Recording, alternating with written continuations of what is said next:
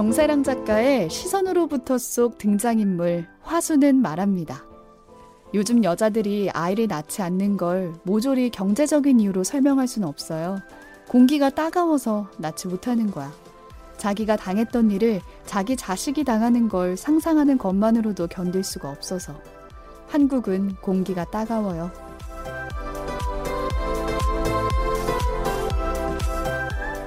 공기가 따가워서든 또 다른 어떤 이유에서든 우리는 불안을 품고 살아갑니다. 그 불안이 목까지 차오를 때 우리는 책을 읽거나 잠을 자거나 아니면 누군가의 손을 잡기도 하는데요. 마주 잡은 손의 따뜻함에 위로받은 경험이 있을 때 우리도 다른 사람에게 손을 내밀 수 있는 거겠죠. 오늘은 정세랑 작가의 시선으로부터 속 인물들과 함께 우리 가운데 오고 가는 따뜻한 손과 눈길, 마음에 대한 이야기 나눠보겠습니다.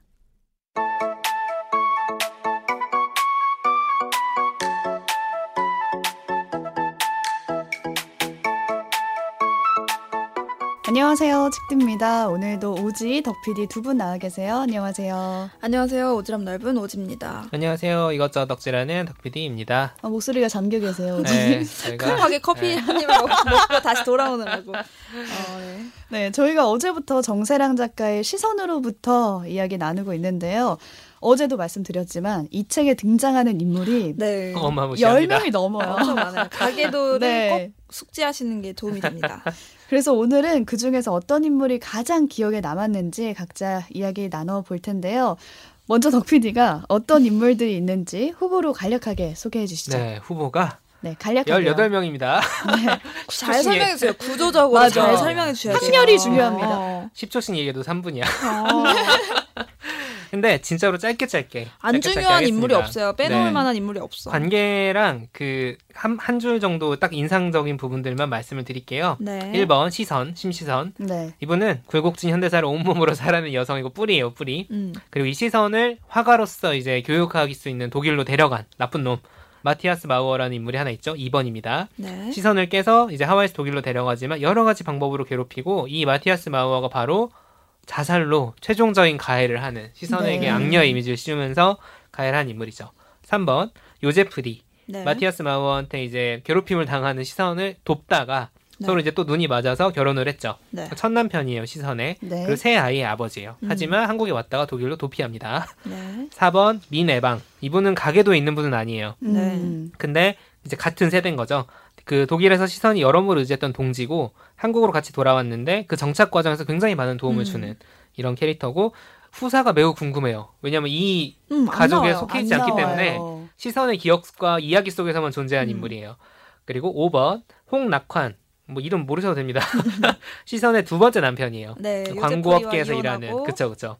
이 홍낙환도 첫 부인이랑 사별을 했어요. 음. 이첫 부인 이름이 조말이라는 분인데 이분은 가게도에 있죠. 네. 음. 근데 어쨌든 뭐 아예 안 나오는 분이고 시선과 재혼한 이 홍낙환 근데 여기서 중요한 거는 낙환과 마리의 딸 음. 시선이 데려오는 피는 섞이지 않지만 데려오는 네 번째 딸이 이제 있습니다. 네. 여기까지가 1대예요, 1대. 1세대. 1세대 5명. 할머니 할아버지들. 그렇죠. 그리고 2대로 넘어옵니다. 자, 요제프리랑 시선이 결혼을 했었죠. 네. 그 사이에 자녀가 셋이 있어요. 네. 첫째 딸 명예.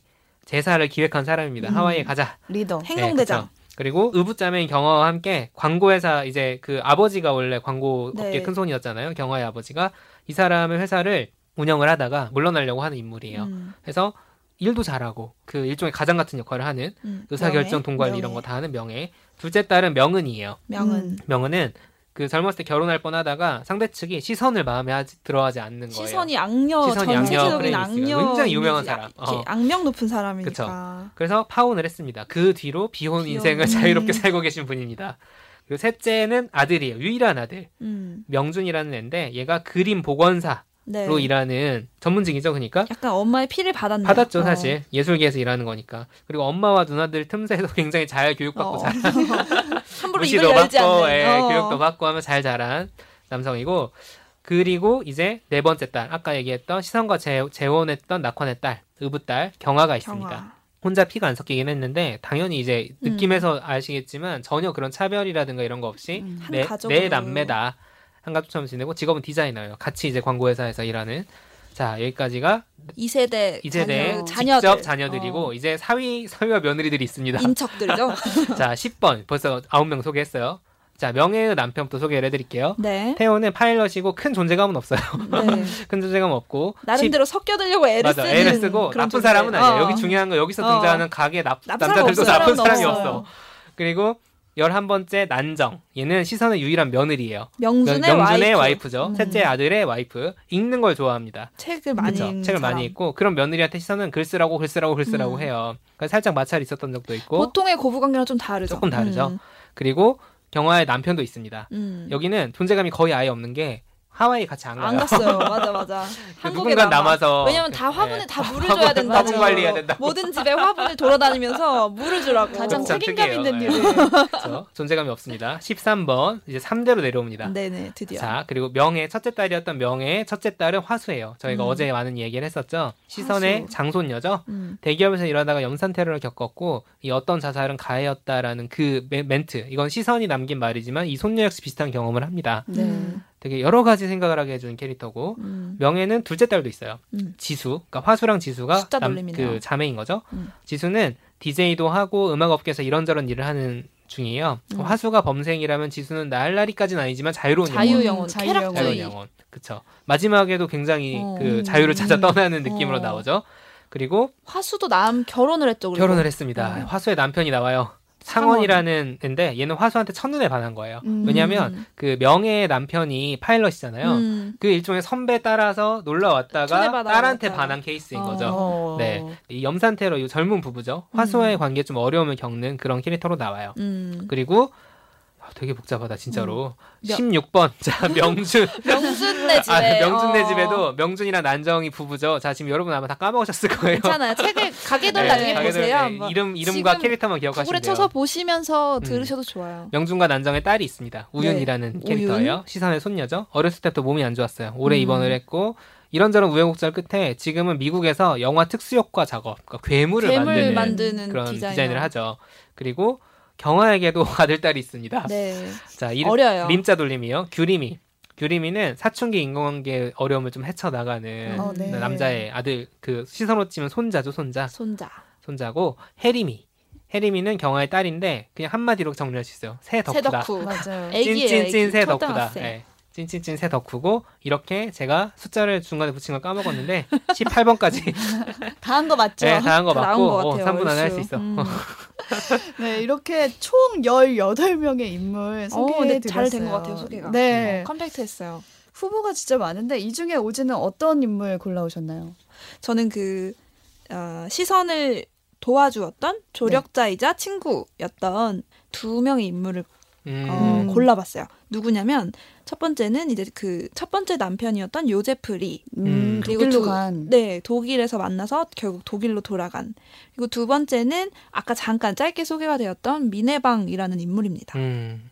이 둘은 공통점이 있어요. 일단 한 명씩 소개를 먼저 드리면 요제프 리는 어 혼혈이에요. 그 말레이 반도의 중국인이었던 어머니와 그 다음에 독일인 아버지 사이에서 음. 태어나서 독일에서 나고 자란 이제 어, 혼혈인 사람인데 음. 이- 외모가 그렇기 때문에 이국적으로 생겼어요. 음. 근데 나름대로 집안이 빵빵했기 때문에 독일에서도 갤러리를 자기가 맡아서 운영하고 이런 미술 그 예술계 사람들이랑 어울려 지냈던 인물인데 그 외모 때문에 은근한 무시를 당하는 거예요. 음. 그러니까 겉으로는 내가 이렇게 세련되고 히피처럼 보이기 위해서 얘를 끼워주는데 이 사실은 그 사이에서 은근한 차별을 차별이- 겪는 인물입니다. 네. 그런 근데 그런 이유 때문인지 몰라도 이제 처음에 이 시선과 만났을 때도 이렇게 조금 그래도 친해지려는 노력을 하는데 시선의 위치, 그러니까 마티아스 마우어가 마치 악세사리처럼 음. 하와이에서 이렇게 픽해서 독일로 데리고 온 이 작은 동양인 여자였던 입장이기 때문에 음. 소위 외간 남자랑 이렇게 음. 소통을 하면 마티아스 마우어가 더 못살게 굴고 그러니까 그 사람 그 상대인 요제프리에게도 못살게 굴 걸 알아서 처음엔 음. 시선이 거부를 해요 관계를 소통 그런 자체를 상호작용을 음. 거부를 해요. 근데 이제 결국은 그 요제프리는 시선의 어떤 예술 세계, 그러니까 그때는 시선이 작품 활동을 화가, 하고 어. 싶어 했고 실제로 했던 그 시기이기 때문에 그 예술 세계를 이해하고 관심 있어 하고 존중해 주는 인물입니다. 근데 그 어떤 상징적인 도구가 커피였던 거죠 그때. 그렇죠. 음. 그래서 커피를 같이 마시면서 친구가 되는데 마티아스 마우가 엄청 질투라고 표현하기는 좀 부적절한 것 같고 그 소유욕 소유욕에서 네, 내 것을- 다른 남자랑 교류를 맺는 거를 음. 차단해 버리잖아요. 그리고 이제 나중에 결국에는 이 마티아스 마우의 소나기에서 벗어나기를 결심한 시선을 적극적으로 도와줍니다. 적극적으로 도와주고 자기가 갤러리를 운영하기 때문에 음. 이제 이 시선이 그 작품을 세상에 보여줄 수 있는 기회도 만들어주려고 해요. 결국 음. 마티아스 마우가 해방을 놓긴 하지만 음. 그래서 결국에는 이제 독일을 떠나서 결국 한국에 올 때까지 이 전 과정에서 적극적으로 도와주고 그다음에 어 시선의 그 예술 세계를 계속해서 지켜주려고 하는 인물입니다. 음. 두 번째 그 미네방 어떤 인물이냐면 어 시선이 그 아직 마티아스 마우어랑 뒤셀도르프에 있을 때 우연히 그 파티에서 만난 똑같은 한국 사람이에요. 그렇죠. 얼마나 네. 반가웠겠어요. 얼마나 반가웠겠어요. 자기랑 똑같이 이런 악세사리처럼 음. 있는 한국 여자가 또 있어. 근데 악세사리가 아니에요. 미네방은. 음. 되게 자주적이고 독립적인 인물이고 되게 그 서양인 사이에서도 막 Westerner라고 대놓고 무시하는데 아무도 그거에 대해서 막 뭐라고 안 하고 되게 당당하고 좀 자신감 넘치는 그렇지. 인물로. 쎈 언니지, 쎈 언니. 네. 그래서 실제로는 어떤 나이나 이런 차이는 모르지만 어쨌든 되게 롤 모델처럼도 맞아. 보이고 친구로도. 보이고 음. 그 실제로 멘토 역할을 해줘요 민애방이. 음. 그래서 나중에 어 마티아스 마우어로부터 벗어난 그 이 시선이 한국으로 돌아올 때 연결고리가 없잖아요. 해외에서는 이제 악명이 높고 마티아스 마우어를 파멸로 몰아간 마녀 요부 한국 동양에서 온 못된 여자였는데 그걸 오히려 잘 어떻게 유- 전략적으로 활용을 해서 한국 예술계에서 심시선이 어떤 지위를 가진 채 음. 지위가. 있는 여성으로 회복될 수 있도록 음. 머리를 전략을 잘 쓰신 음, 분입니다. 그렇죠. 둘의 공통점 요제프리와 미네방의 공통점은 어, 시선의 어떤 세계를 있는 그대로 존중해 준. 음. 사람들이라는 점이에요. 사실은 마티아스 마우어는 사랑한 사랑을 가장해서 소유했지만. 이 두 친구는 진짜 친구가 되어줬고 그 예술 세계가 계속될 수 있도록 정말 순수하게 도와줬던 사람들이거든요. 그래서 저는 그 생각 드는 거예요. 이 약간 이 책에는 계속 챕터마다 이 시선이 남긴 글, 인터뷰, 뭐 발화한 내용 이런 것들이 나오는데 다 되게 씩씩하고 맞아요. 이 후손들, 그러니까 자녀와 손주들이 되게 멋있게 기억하는 음. 어떤 여자로 나와요. 근데 누군가한테는 이 시선도 그 마음이 쓰이는 어떤 인물이었구나. 음. 반대로. 어, 이 사람의 세계는 너무 반짝반짝 거리는데 이걸 마티사스 마우어로 대변되는 세상의 어떤 권력들이 음. 훼손시키고 파괴하는 거를 내가 지켜주고 싶다라는 어. 마음을 들게 하는 인물이었나 보다라는 생각이 들었어요. 그 재미, 그좀 가족들이 보는 시선이랑 정반대의 어떤 그렇죠. 입장이었던 것 같아서 맞아요. 좀 눈에 띄었고 이제 소위 그 시대에 목소리를 가- 내고 글을 쓰는 여자는 센 언니가 음. 되잖아요. 음. 마녀가 되는 거고. 근데 그 마녀도 결국 자기의 세계를 간직하기 위해서 정말 발버둥을 치는 어떤 사람이다? 음. 라는 게 저는. 잘 보였던 지점인 것 음. 같은 거예요. 그 시선이 그저 혼자서 고고하고 어, 음. 어, 혼자서 그냥- 그냥, 어, 씩씩하고, 씩씩하고. 혼자 센 언니야. 그렇죠. 그게 이런 아니었던 게 거죠. 아니라는 네, 거예요. 그게 그런 신화가 거죠. 되게 많잖아요, 세상에는. 음, 사실 가족들이 기억하는 시선은 그럴 수 있어요. 어. 왜냐면 언제나 집안의 큰 어른이었고. 어, 지혜롭게 느껴지고. 그쵸. 근데 그런 시선에게도 이런 조력자들이 있었다. 음, 이걸 눈여겨 보신다면 센 언니라고 보여지는 사람들도 그냥 언니구나. 그래. 음. 라는 걸 알. 그래서 그- 어떠셨어요? 요제프리라는 인물이 전 좀 되게 나중에 불쌍한 거예요. 향수병에 걸려 혼자 외롭게 이제 독일로 음. 그쵸. 돌아가는데 음.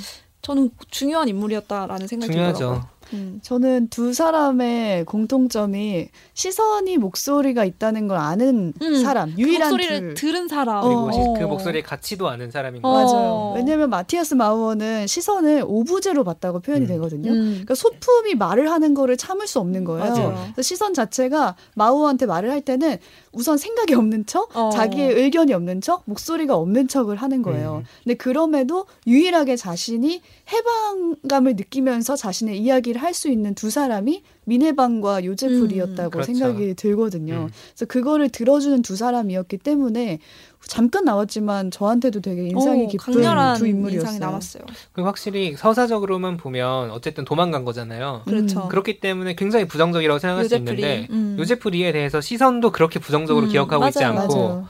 근데 만약에 이 요제프 리가 정말로 요제프 리와의 어떤 이별 이 음. 시선에게 너무 큰 타격이었으면 저는 그것도 시선의 캐릭터가 무너졌던 음, 무너지는 일이었던 것 같아요. 음. 네. 사실 그렇게 중요하지 않을 수 있는 거야. 그쵸. 오히려 어느 시기에 함께 맞아. 했고 자기가 사랑하는 그 자녀들의 응, 그 아버지, 아버지 였던 건 아버지고. 거죠 그냥 그 정도 의미 음. 그렇게 남은 것도 되게 재밌더라고요. 누구에게나 조력자가 있다? 있다 라는 네, 느낌으로 나도. 어, 누군가한테는 네. 근데 그래서 반대로 시선이 그 자녀와 손주들에게 반대로 마음을 써주는 사람으로 변모하잖아요.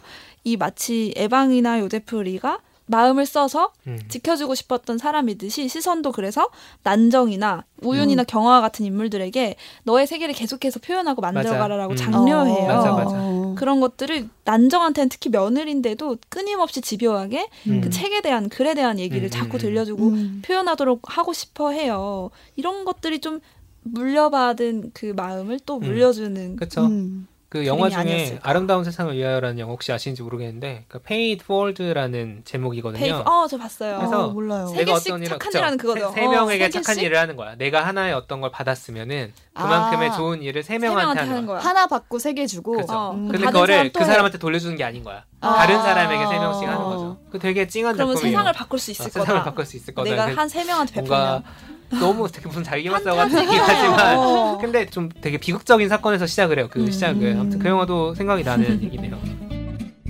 책플릭스에서는 청취자 여러분들을 위해 커피 쿠폰과 책 선물을 준비하고 있습니다. 팟캐스트와 팟빵, 오디오 클립 게시판 또는 flix.pod 골뱅이 gmail.com으로 방송 후기나 사연 보내주시고요. 트위터와 인스타그램에서 책플릭스 계정을 팔로우하시면 방송 업데이트 소식과 다양한 이벤트도 확인하실 수 있습니다. 많은 참견 부탁드립니다.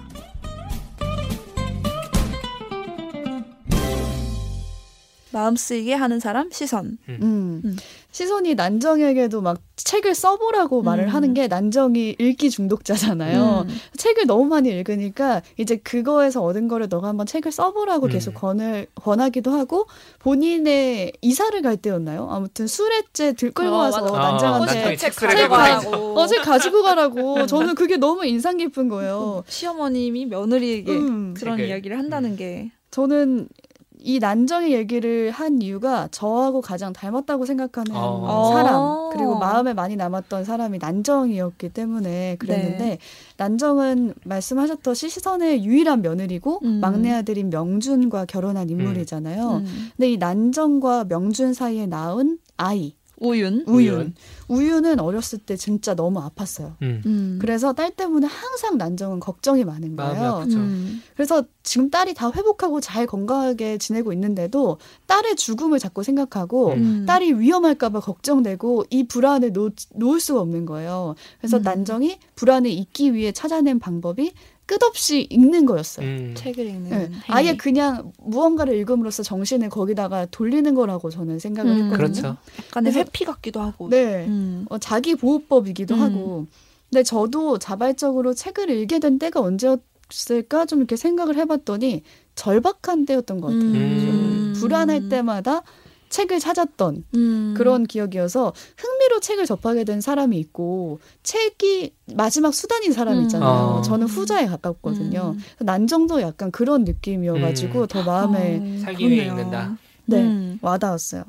그렇게 생각해 보면은 제게 책은 심시성 같은 사람이었던 음. 거예요. 음. 문제를 해결해 줄 처방전이자 어. 현실을 도피할 수 있는 도피처이기도 음. 한 그런 거였는데 난정 역시 그 렇지 않을까 해가지고 마음이 갔었고 난정이 이렇게 책을 읽는 행위처럼 우리가 불안할 때 하는 행동들이 음. 있잖아요.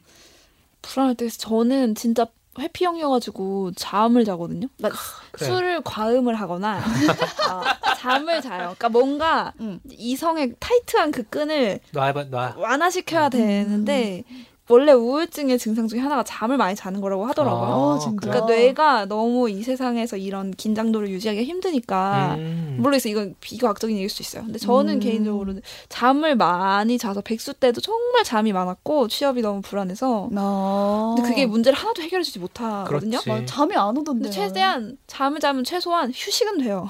그렇지. 아, 어, 컨디션을 어, 보면. 컨디션 좀 어. 좋아지긴 음. 자고 나면 음. 그래도 조금 체력이 보강된 상태에서 다시 그 문제를 바라보니까 음. 나쁘지는 않았던 것 같아요.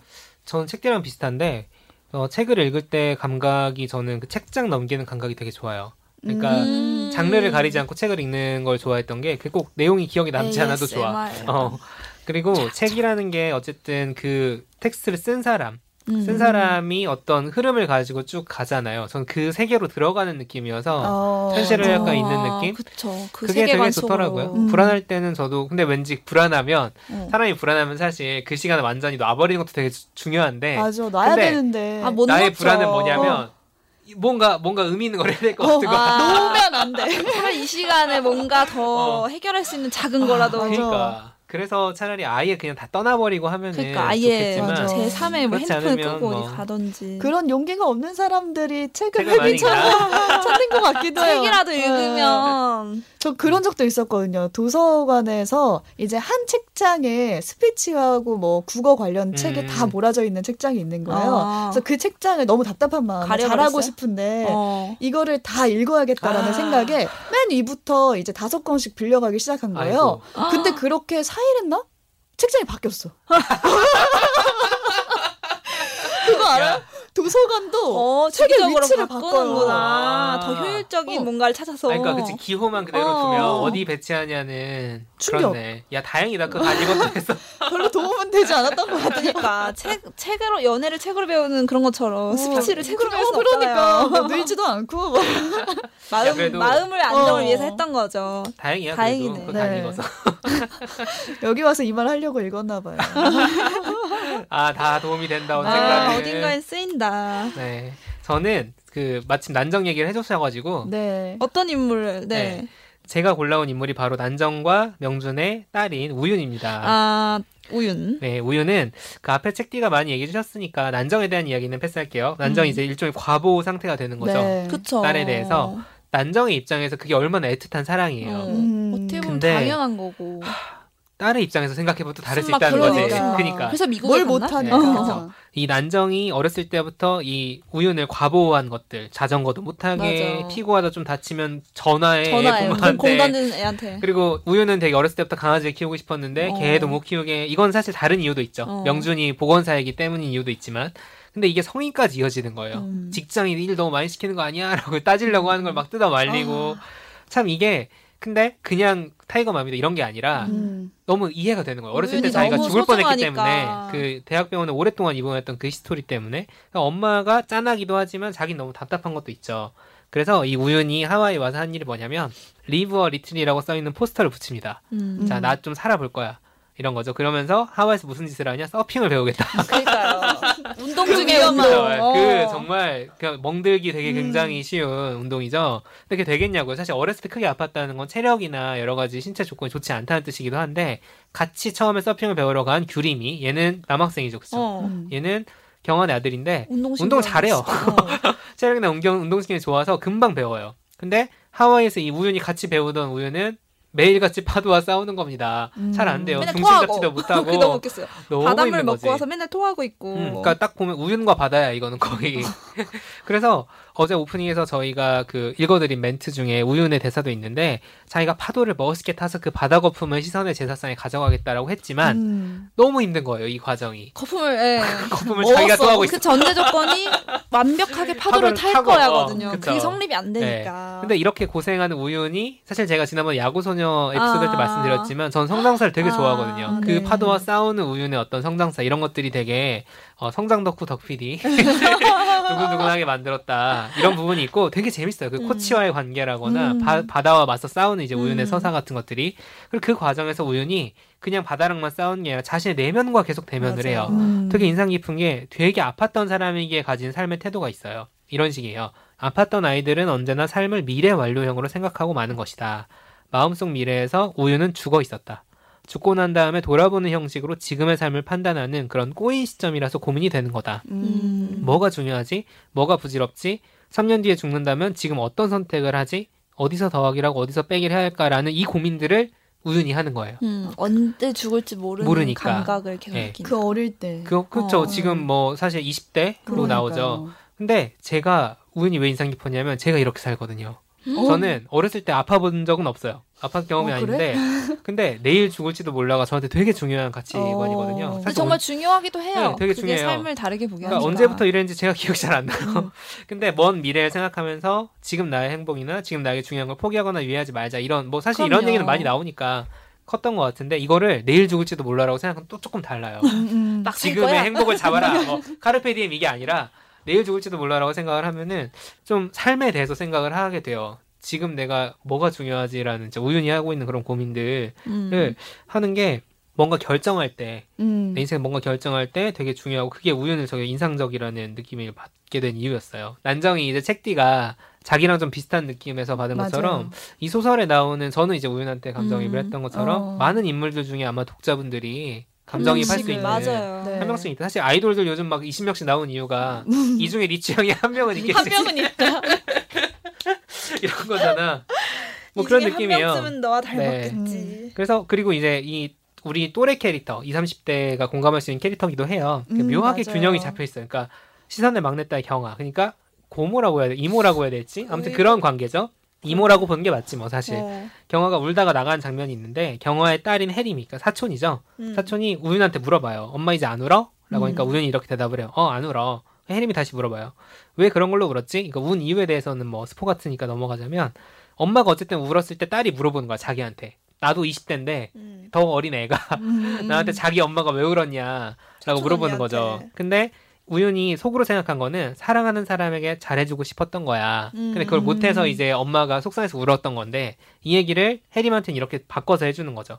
속상하면 울 수도 있지. 음. 그러니까 이게 음. 이런 것들을 굳이 보여주는 이유가 말로는 돌려서 얘기하는 거지만 속으로 얼마나 우연히 많은 생각을 하고 인간의 감정에 대해서 고민을 했고 여러 어른들 자기로 자기도 자기보다 윗대잖아요 경아는 근데 그 사람들에 대해서도 어떻게 관찰하고 있고 그 감정을 섬세하게 읽어내고 있는가 음. 이런 것들이 되게 매력적인 캐릭터였어요. 그래서 굿즈로 이거 우윤 좋아하시는 분들이 많나 봐요. 어. 이 Live a Little. 책 굿즈를 Live a Little 그 음. 포스터가 굿즈로 있더라고. 어. 너무 갖고 싶은데 책을 너무 일찍 사가지고 못 사. 최근에 파우치가 나왔더라고요. 투명 파우치, PVC 파우치가 나왔더라고요. 음, 아무튼 저는 이제 그런 그런 의미에서 우윤을 좀 꼽아봤습니다.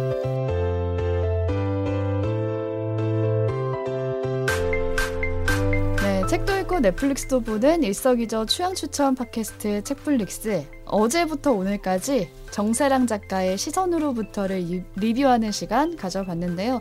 각자 한 줄 평 준비했죠. 저는 타율 높은 샘플러 한 접시다. 어, 샘플러. 네, 샘플러네. 그치, 그치. 타율이 높다. 타율이 네. 높아요. 그러니까 이게 다양한 매력을 가진 수많은 인물들의 서사가 한 나옵니다. 명은 있겠지. 근데 심지어 각자 레시피가 다 오묘하고 깊은 맛이 있어요. 그러니까 음, 정세랑. 월드라고 할 수도 있잖아요. 지금 이 음. 정세랑 어, 작가의 세계가 그쵸. 이런 정세랑 월드라는 맛집이 있다면 그 음. 맛집에 입문할 때 굉장히 도움이 되는 좋은 메뉴다. 음. 이런 생각이 들더라고요. 책디는 저는 책으로 보는 단색화라고 했어요. 단색과 네, 단색화? 단색화가 언뜻 보기에는 한 가지 색으로 보이는데 그걸 만들어지기까지 정말 많은 물감을 칠하고 말렸다가 칠하고 말렸다가 아. 칠하고 그렇게 음, 여러 번게더 있구나. 칠해서 만드는 작품이라고 오. 하더라고요. 그래서 한 번 칠해서는 나올 수 없는 빛깔이어서 우리가 단색화가 요즘에 더 인기를 끌고 있고 이 책도 마찬가지예요. 앞세대인 심시선이 위에 이제 물감을 칠해놓은 거에 아. 농도를 더해서 뭔가 딸과 손녀가 계속 덧칠을 하는 작품인 거예요. 음. 그래서 그 빛깔이 그냥 한 가지 색이 아니라 오묘하고 깊고 우러나는 느낌이에요. 음. 저는 이 책 제목을 좀 활용해봤어요. 시선으로부터 시선에게로. 오. 오. From 시선? 도를 to 시선. 지금 여기서 만드는 거 맞아요? 제가 지금 느낌으로 한번 뽑아봤는데 시선으로부터 뻗어져 나온 가지 모양의 이 가게도 각각의 끝에 달려 있는 음. 이 가족들이 있잖아요. 근데 가계도가 보통 한 방향으로 흐른다라고 우리는 이해를 하잖아요. 음. 시간의 흐름이 그쵸. 그렇기 때문에. 근데 사실은 우윤으로부터 난정으로부터 음. 또이 수많은 가족들로부터 다시 시선에게로 향하는 관계가 있었기 음. 때문에 맞아요. 이 모든 사람의 관계성이 음. 즉석에서 만들었는데 좀 괜찮은 것 같아. 어, 가게도를 이렇게 뒤집어 놓으면. 어, 뒤집어 뒤집어도 나무다. 그리고 사실 생각하면. 내가 시선과 가족들 입장에 시선과 교류를 했다는 거 어. 시선도 분명히 거기로부터 서로의 그렇죠. 관계들이 음, 음. 네. 있었을 거고 시선에게도 어떤 마음이 전해졌을 거라는 음. 생각에서 시선으로부터 시선에게로 좋네요. 해보겠습니다. 네, 인상 깊네요. 오늘 방송은 여기서 마치도록 하겠습니다. 청취자 여러분들 중에 이미 책을 읽으신 분들이 있다면 어떤 인물이 가장 마음에 네. 남으셨는지 댓글로 궁금해요. 나눠주시면 은 음. 저희도 함께 보겠습니다. 저희는 시선으로부터와 함께 보면 좋은 작품들 추천해드리는 에피소드로 다시 돌아올게요. 고맙습니다. 감사합니다. 감사합니다.